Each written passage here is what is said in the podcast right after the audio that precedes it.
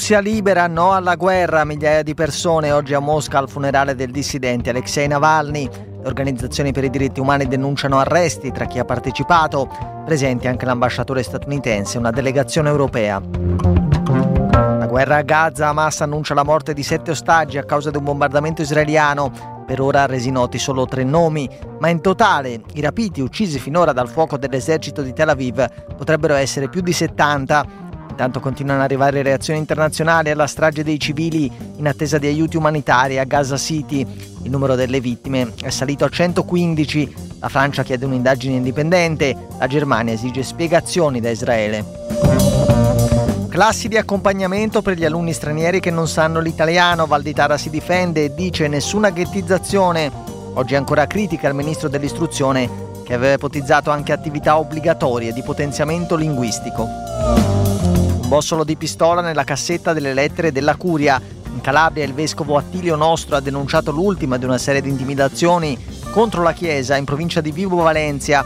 Si vuole colpire l'azione riformatrice del vescovo, aveva detto già nei giorni scorsi il procuratore Camillo Falvo. Buonasera, il giornale radio delle diciannove e trenta al grido di Russia libera, scandendo slogan contro la guerra. Migliaia di persone hanno partecipato oggi a Mosca al funerale del dissidente Alexei Navalny, morto due settimane fa in una colonia penale della Siberia. La cerimonia, che ha assunto i toni e le caratteristiche di una manifestazione, si è svolta senza incidenti, nonostante un minaccioso schieramento di forze di sicurezza. Nel pomeriggio alcune organizzazioni della dissidenza russa hanno però denunciato che alcuni partecipanti sono stati identificati e che ci sono stati degli arresti. Chi sono le persone andate oggi a rendere omaggio a Navalny e perché il potere russo ha consentito che lo facessero? Giovanni Savino, storico ed esperto di Russia. Le persone che sono andate al funerale di Navalny sono persone comuni, tra l'altro c'erano molti giovani e vi è un aspetto particolare di tutto ciò. Uh, noi abbiamo visto come negli ultimi due anni in Russia, dove è impossibile manifestare, le autorizzazioni vengono sempre negate, abbiamo visto come la gente si, si, si stia precipitando a utilizzare altre forme di espressione di, di protesta, durante i bombardamenti delle città ucraine portando fiori ai monumenti agli scrittori ucraini, poi con il movimento delle donne dei mobilitati, Put Domoi, che invece ogni sabato porta i fiori ai monumenti caduti. La differenza grossa di oggi però è che dalla protesta silenziosa con i piedi si è passati alla protesta con le parole, ed è una differenza non solo di sonoro, diciamola così, ma di rivendicazioni politiche, perché oltre agli classici slogan oggi abbiamo sentito no alla guerra, abbiamo sentito uh, fate tornare i soldati a casa e gli ucraini sono brave persone. Insomma, si tratta di un vero e proprio programma, seppur in modo acerbo, politico. Perché Putin ha consentito lo svolgimento di questa giornata, di questa cerimonia? Io credo che qui vi sia stato da un lato l'idea di evitare possibili assembramenti il giorno in cui sarebbe stata annunciata una sepoltura di Navalny. Dall'altro lato, Putin non ha mai considerato Navalny come proprio avversario, lo ha sempre considerato come qualcuno di ininfluente, quindi, come dire, probabilmente questa sottovalutazione, unita alla valutazione del rischio minore, ha creato le condizioni per questa protesta. All'esequio hanno partecipato anche diplomatici statunitensi ed europei. In chiesa sono stati ammessi solo una cerchia ristretta di conoscenti e amici, oltre ai familiari, in particolare alla madre del dissidente, che ha ottenuto prima la restituzione del corpo, poi l'autorizzazione a un funerale pubblico. Funerale che, come è successo in altri momenti cruciali della storia russa e prima sovietica, ha assunto una valenza che va ben oltre il personaggio in sé. Giampiero Piretto, docente di cultura russa, traduttore e autore di L'ultimo spettacolo, i funerali sovietici che hanno fatto la storia.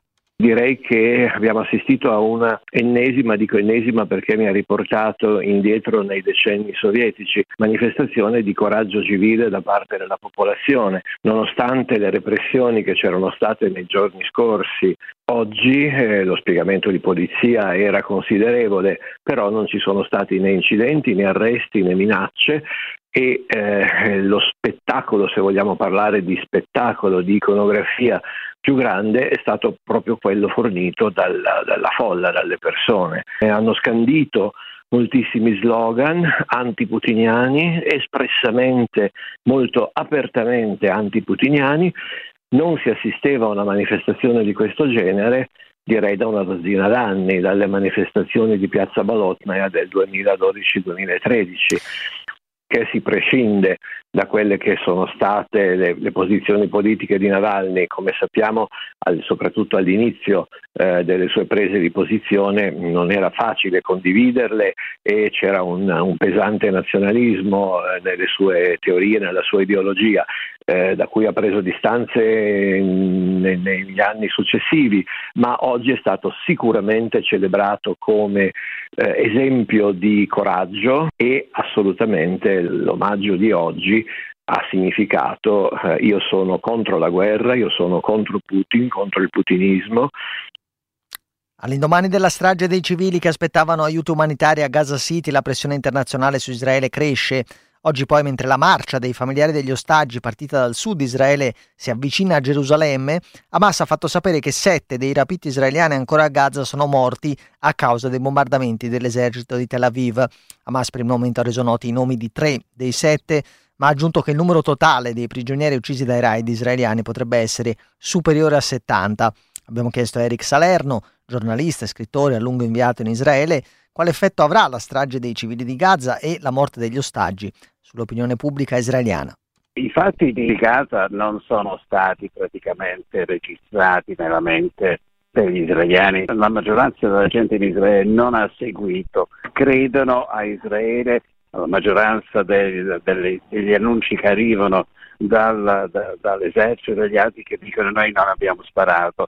Questa è una parte del pubblico che dice oltretutto che non gli interessa assolutamente niente di quello che sta succedendo a Gaza, non, ha, non segue nemmeno, credo, mi dicono la maggioranza delle persone, non guardano le immagini, le poche immagini che arrivano dalla striscia di Gaza. Dall'altra parte, questo comunicato, questo annuncio da parte di Hamas è una cosa che potrebbe fare un regalo a Netanyahu, che potrebbe dire a questo punto gli ostaggi sono pochi, perché non andiamo dietro a cercare di recuperare tre, quattro, dieci persone di quelle che sono rimaste? Sì, è quello che vogliamo fare, però cominciamo subito, perché altrimenti questi di Hamas, l'unica cosa che, a cui rispondono è la forza, andiamo avanti, proviamo di andare avanti con questo. Questi sono i ragionamenti che vengono fatti da vari gruppi eh, diciamo dell'opinione pubblica israeliana.